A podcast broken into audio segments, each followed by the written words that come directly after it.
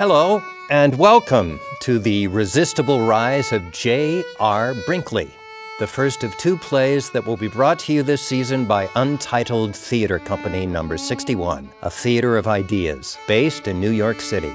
This is the first of four episodes for this particular audio drama. My name is Dan Butler, and I will be your narrator and host. And with us now is the artistic director and playwright, Edward Einhorn. Are those goats I hear, Edward? Goat sound effects, yes. Ah, and why don't you explain to the audience why we are hearing them? Well, the goats are an important part of the story of John R. Brinkley. Mmm, and this is a true story, is that right? For the most part, I take a little artistic license sometimes, but Brinkley was a real man who lived in the early part of the 20th century, and all the events in the play are true more or less. When I make something up, I try to make that clear. Ah, and at the end of each episode, there will be an interview with a guest. Who is our guest today? For today's episode, it's just me, I'm afraid. For those interested, I'll be talking more about the history of Brinkley and of this play. For the upcoming episodes, we have some exciting guests planned, uh, experts on American history and specifically the history of country music. Oh, you're an exciting guest, Edward. Don't sell yourself short. For now, let's get to our story. It all began in Milford, Kansas, when a man named Mr. Stitsworth came to Dr. Brinkley with a very unfortunate medical condition. What's that condition, Mr. Stitsworth? Got a flat tire, Dr. Brinkley. Now, what exactly does that mean, Mr. Stitsworth? No juice in the Johnson. Ah, I see. So you're saying you've, uh. Got no tool in the baby making belt. Right, I understand. Erectile dysfunction, to use the technical term. Still a big business. You know who never has trouble hoisting his flag? A goat. Oh, that's true enough, Dr. Brinkley. Notice that myself. I, I got some goats of my own. They're always ready to rut. Is that so? Yes, sir. Can't keep them down. Wish I could be a little more like them, to tell you the God's honest. Hmm. So, is there anything you can do for me, Doc? If you have any ideas, I'd be grateful.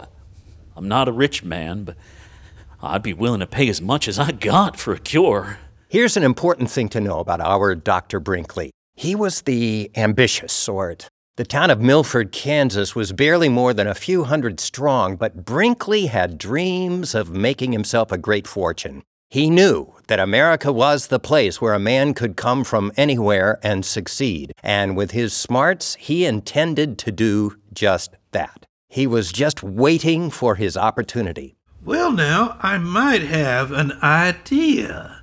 It's a bit experimental, but if you're willing to take a chance. Whatever it takes, Doc. Well, why don't you bring your goat on by tomorrow and I'll see what I can do? My goat? Why do you want my goat?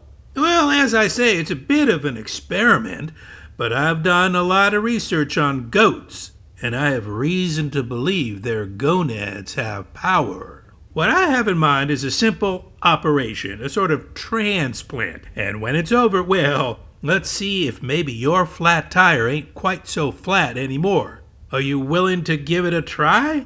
You're gonna give me billy goat nuts? That's right. If it cures me. Good man.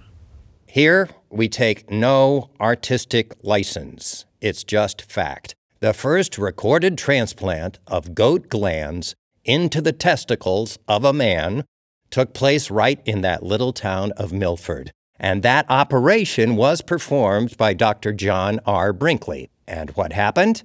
Well, I won't say it was because of the billy goat nuts. It wasn't. But whatever it was, Mr. Stitsworth found himself in complete working order soon after. I am forever grateful, Dr. Brinkley. You should let someone know about this discovery of yours. You, you might be able to make a little money off of it. That's not a bad idea. You're right. Maybe I could at that. Maybe you could help me spread the word. I'd be glad to. Well, I do appreciate it. I really do. Mr. Stitsworth, it turned out, was so happy to be back in the baby making business that he wanted to tell everyone he knew, and soon they started coming by the droves. Hi there, Dr. Brinkley. I've got a sort of a problem. Heard you can help? This is Jimmy. He's no one special, doesn't appear in the history books or anything. He's just a regular, everyday fella with a problem. Jimmy, isn't it? I've met you before. You work at the grocery store, don't you? Uh huh. And this is your wife? Laura, That's right, Laura. I didn't think you'd remember me. Well, of course I do. But the problem's mine, Doc, not hers. And the problem is? Well, uh. It. I see, I see. Well, no need to be embarrassed, not here. As you know, I have a remedy. It is expensive, I have to warn you, but everything worthwhile is. I know.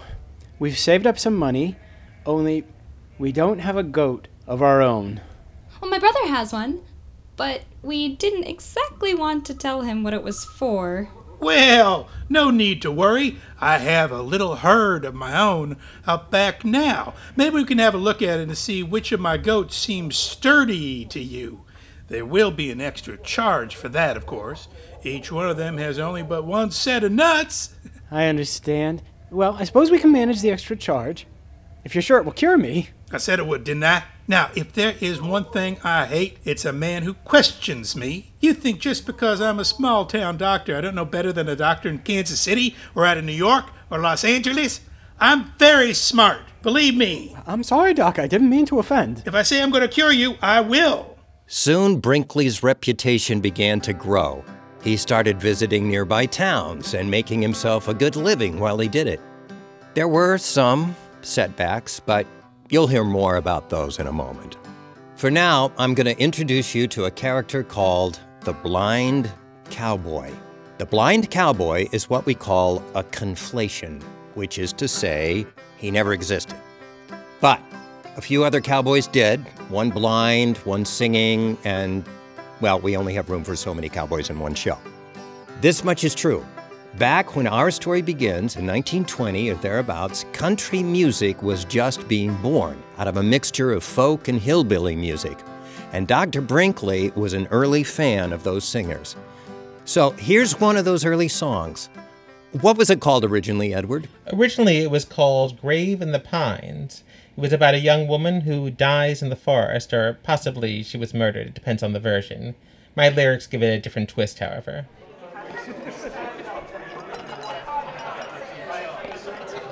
Howdy there, folks. So good to see you this evening. I have a little ditty for you, heard it upon my travels. Y'all feel free to sing along if you know it, why don't you? Ready now?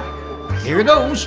There once was a man with a sad melody that seemed quite hard to cure. Till he met a doc so tremendous he, though deeply insecure. Now this clever doc cut the nuts off a goat to put in our man's sack. The sack filled with pus and it started to bloat. Alas, alas, alack. Feel free to join in on the chorus if you know it. It's a lie, it's a lie, the doc told you a lie. Let's blankly state the truth. And you're gonna die, cause he told you a lie. Gonna die, it's a lie, it's a lie.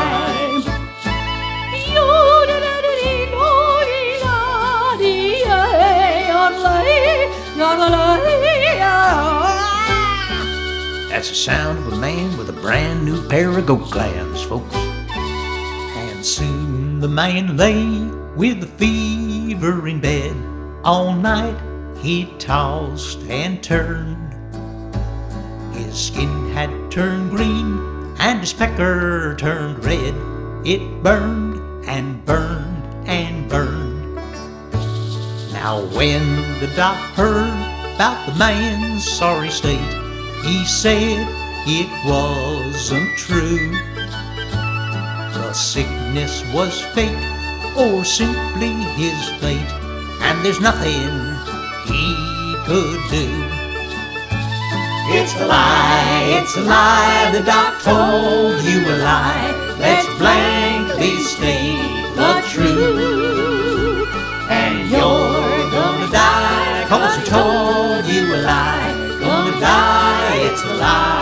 It's a lie.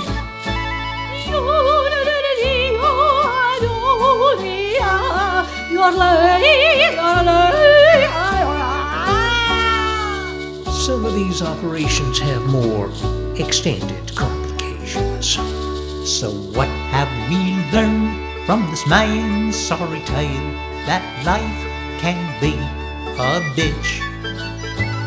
And our clever doc should be rotting in jail instead of getting rich. Everybody! It's a lie, it's a lie, the doc told you a lie. Let's blankly state the truth. And you're gonna die, cause he told you a lie. Gonna die, it's a lie, it's a lie.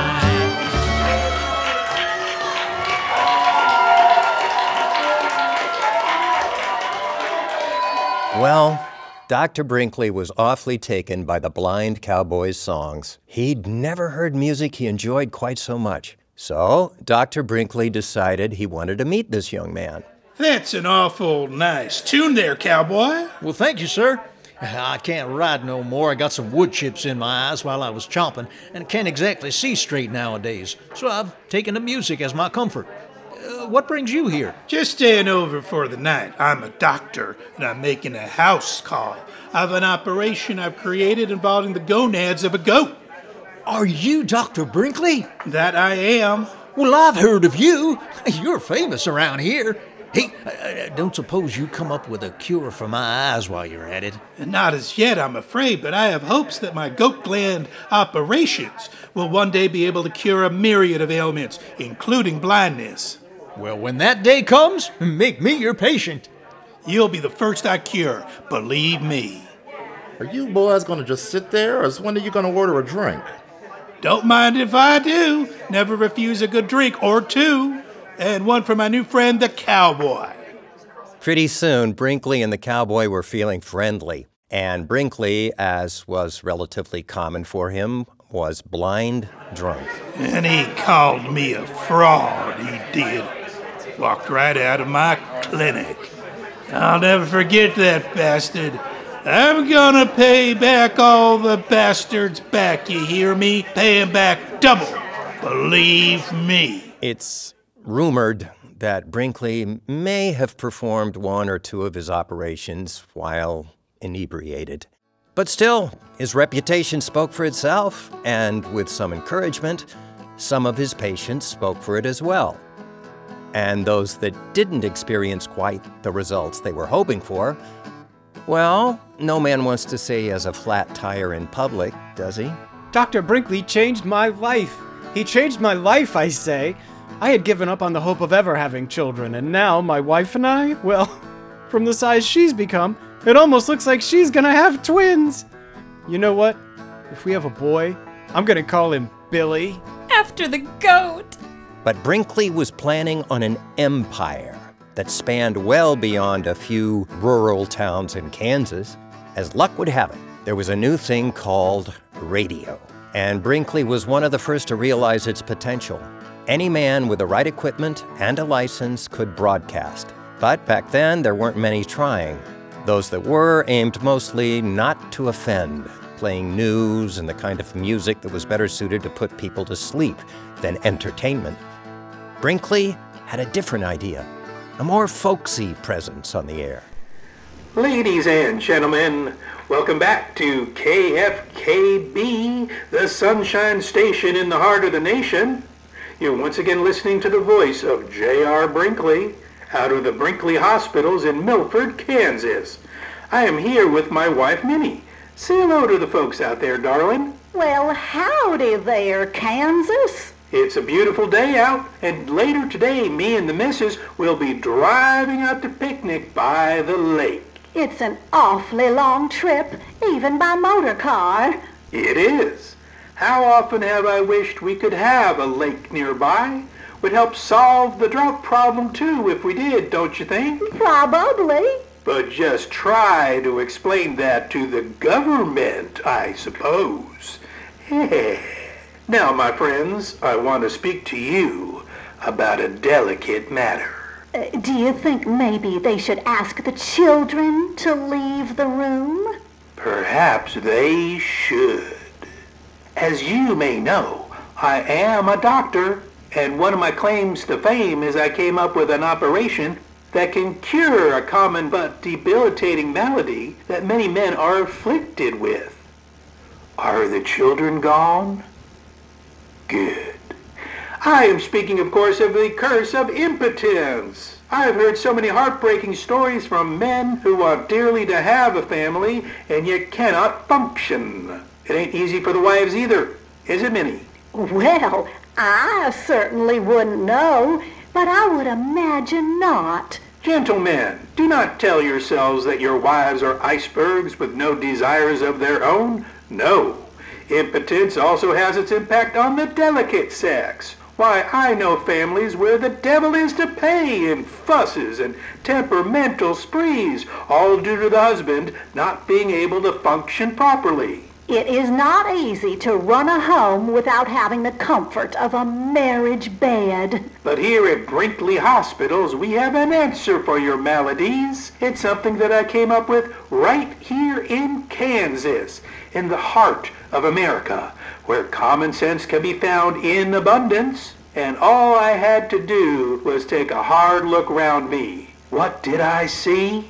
I saw a goat. My friends, let me explain what I mean. Yes, Brinkley was awfully good on the radio. He realized that Americans don't want to hear some announcer squawking, they want to hear a friend, someone regular who talked like them. And they didn't want to hear classical music. They wanted the kind of music that real folks like to listen to, which was why he brought along his friend, the blind cowboy. Now, before I get to the next part of the story, I want to ask you a quick question. What is the stupidest lie you ever fell for? Something that you look back at and ask, well, how did I ever believe that? Well, certainly I've fallen for a lot of stupid lies, but the one that I think about is this one lie that I kept falling for over and over again when I first came to New York. I was working at this internship at New Dramatists, and I would come into Penn Station, and there would be people who would come up to me. And the first guy came up to me, he was speaking in Hebrew. He said he was lost, he had come in from Israel, and he was trying to get to Philadelphia, and he didn't know what to do. And I gave him about 20 or 30 bucks, and he asked for my address so he could mail me a check, and I gave it to him, which was probably not that wise either. And he went off. Of course, I never heard from him again. And then the next week, somebody came up to me with the exact same story. And I thought, well, this is strange. But I don't know, maybe he's stranded and it's just a coincidence. And I gave him the money again. And a few days later, someone else came up to me with the exact same story. I mean, it was almost line by line. And I realized it was some sort of routine that somebody had come up with and other people had heard and they started doing over and over again. And it literally happened to me like 10 times. And they became less and less believably Jewish. They stopped being able to speak Hebrew, but they still had the exact same story. And I went up to a police officer in Penn Station at some point and said, This is happening. And his response was sort of, Well, kid, welcome to New York.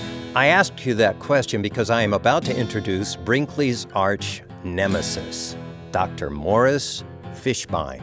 Dr. Fishbein was the chief editor at the Journal of a very new organization called the American Medical Association. He also had a mission in life, which was to uncover lies and quackery in every form.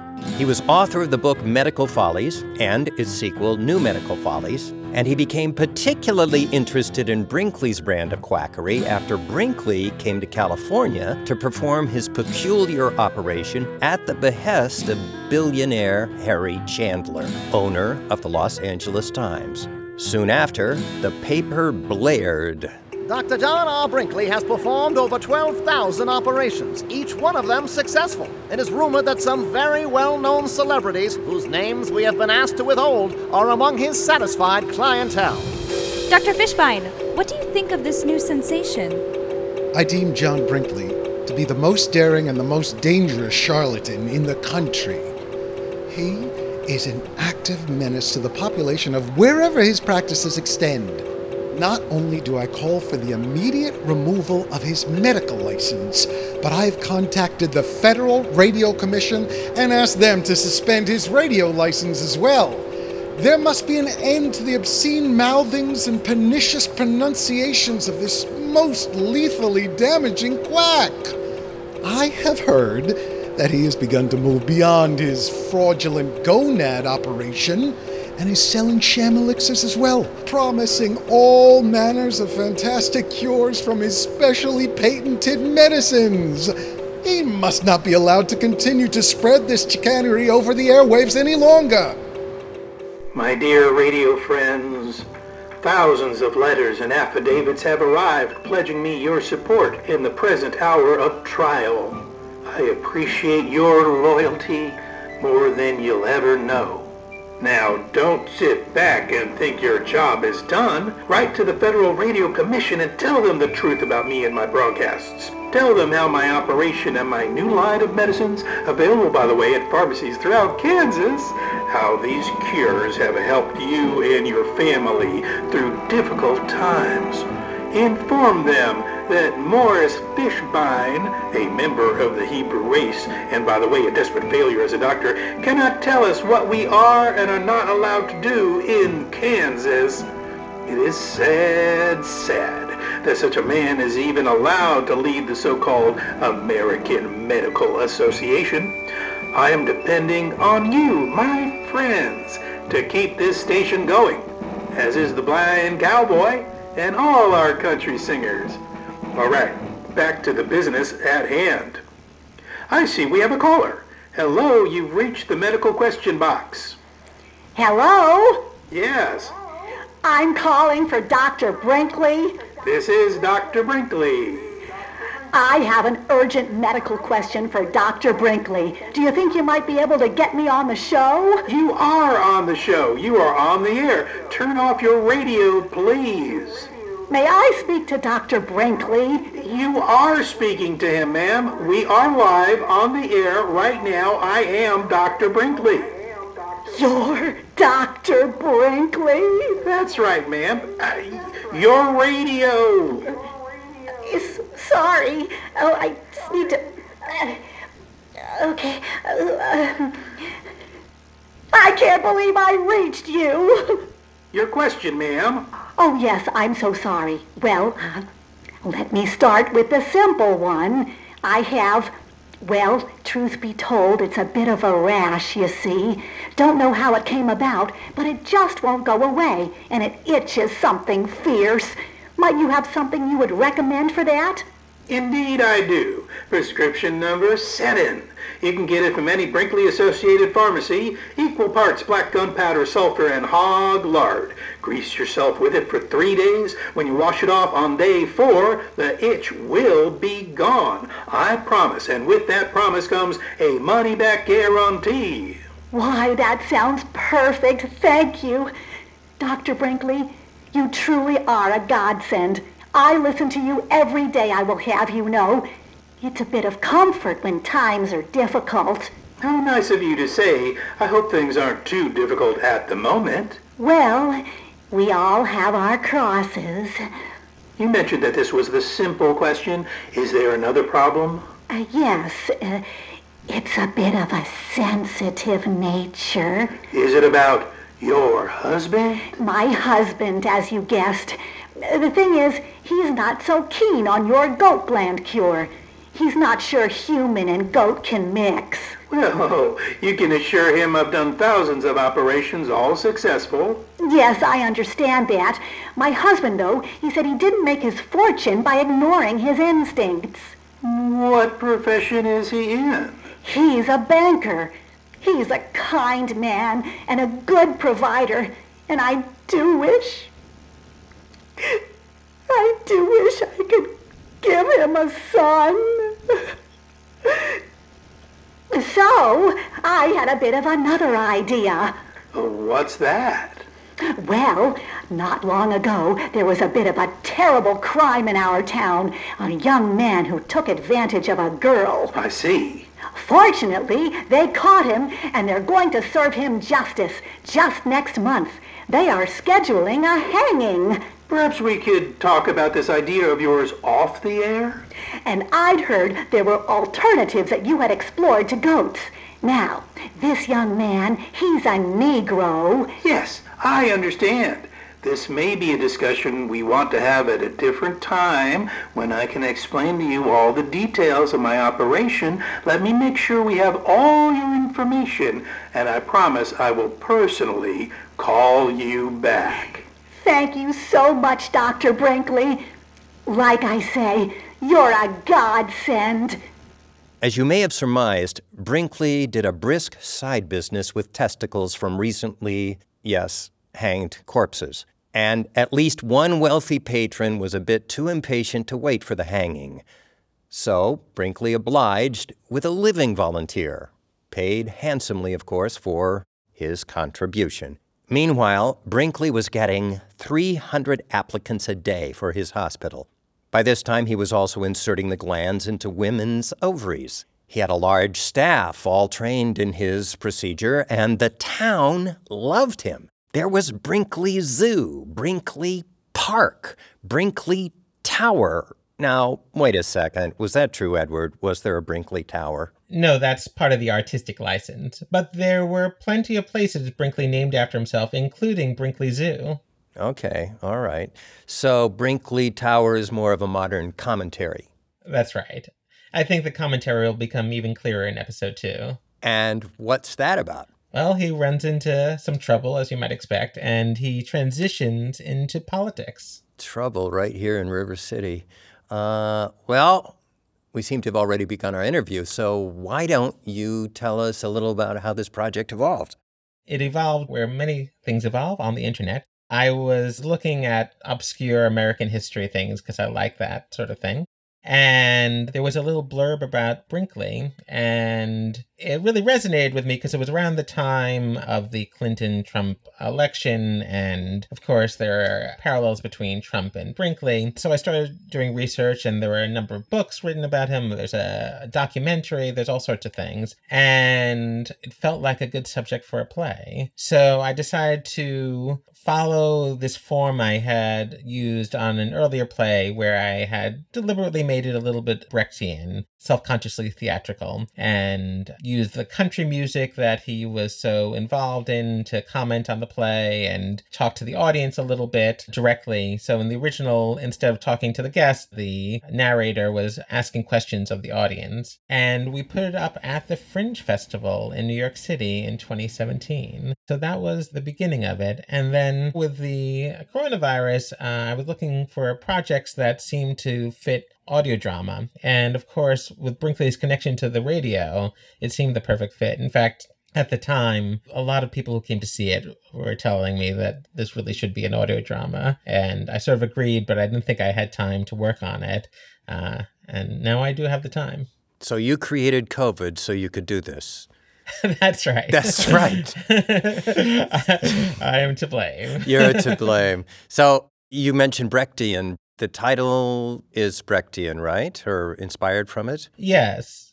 It's an allusion to The Resistible Rise of Arturo Ui, which he wrote about Hitler. And I wanted to sort of give a tip of the hat to Brecht and the style of Brecht, and of course, the idea of talking about a leader in a difficult time. So, did you fit everything you found out about Brinkley into this? Not even close. He has an amazingly complicated history, and well before this play begins, he's involved in a lot of elaborate cons. He's jailed. He also tried to cure impotence by taking colored water and injecting it straight into people's buttocks and calling it electric therapy. uh, of course. And yeah, he was quite the character even before this began. But his road to fame lay in goat testicles. So that's where I started. Oh, I love it. Three Billy Goats gruff. It puts a whole new shine on that. And you mentioned country music. Did the idea to include it more is because he loved it so much?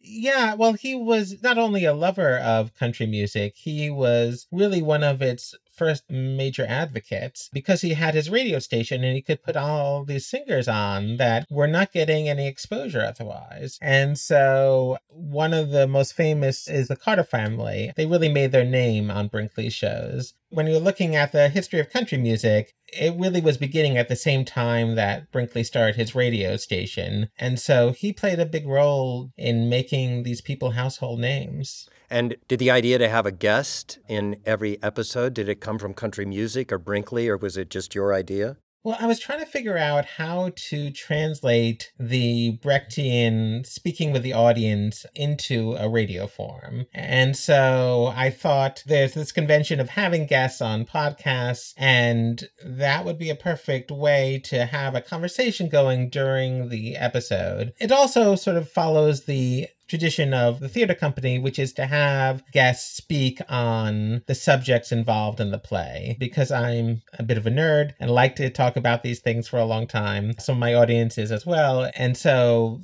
for those who want to sit around and hear the history and hear the sort of ideas behind the play, it gives the audience a chance to do so. Why don't you talk about some of the actors that have been involved, both with your company and this project, and more about your company? Yeah, so these actors are all people who have been working with the theater company for years. Untitled Theater Company was started a little over 25 years ago, and at least one of the actors has been with us for about 25 years and 10 years is not unusual. So we're a little bit of a family and love to have the opportunity to work with them.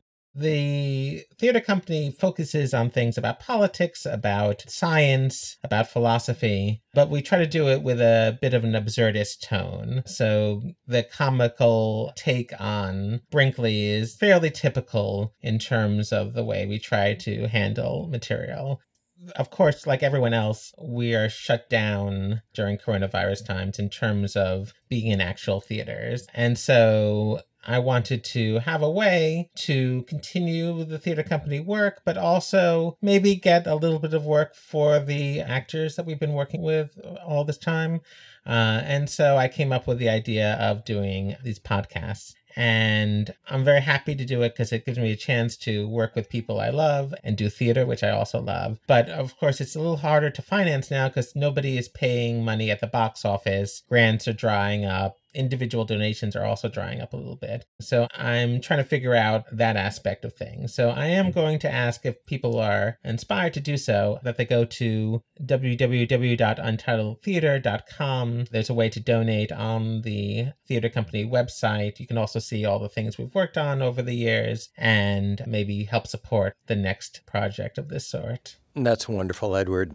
I mean, I'm so grateful to be an actor myself and a writer and to keep it alive in any way we know how. And also, a big part of that is to be an active audience member and support it. So I wholeheartedly second your message. So thank you all so much for listening. Edward is going to read the credits, and we'll be back with part two the story of Brinkley's run for governor of Kansas. This episode was produced by Untitled Theater Company number 61, a theater of ideas. It starred Dan Butler as our narrator and host, Tony Torn as John R. Brinkley, Jenny Lee Mitchell as his wife Minnie and the caller, John Blaylock as the blind cowboy, Craig Anderson as Jimmy, Julia Hoffman as Laura, Joshua Wolf Coleman as Dr. Morris Fishbein, Maxwell Zener as Mr. Stitsworth, and Jason Harris as the reporter. Our song in today's episode was It's a Lie, a parody of In the Pond, written in the 1870s by an anonymous writer and compiled by Cecil Sharp in 1917. The musical arrangement was originally written by Tom Berger and further developed by Richard Philbin, who music directed, mixed the music, and provided all the instrumentals besides the violin. John Blaylock, Jenny Lee Mitchell, and Craig Anderson provided the vocals, and Julia Hoffman was on violin. Richard also composed and played our background music, besides the violin parts. The episode was sound designed, edited, and mixed by Josh Samuels. The play was originally presented as a live staged version in New York in October 2018 at the Martha Graham Studios as part of the New York Fringe Festival. My name is Edward Einhorn, and I am the writer and director. Please visit our website, untitledtheater.com, to learn more about the show and our theater company, and maybe to contribute. Thank you again for listening, and I hope you can join us for the next episode.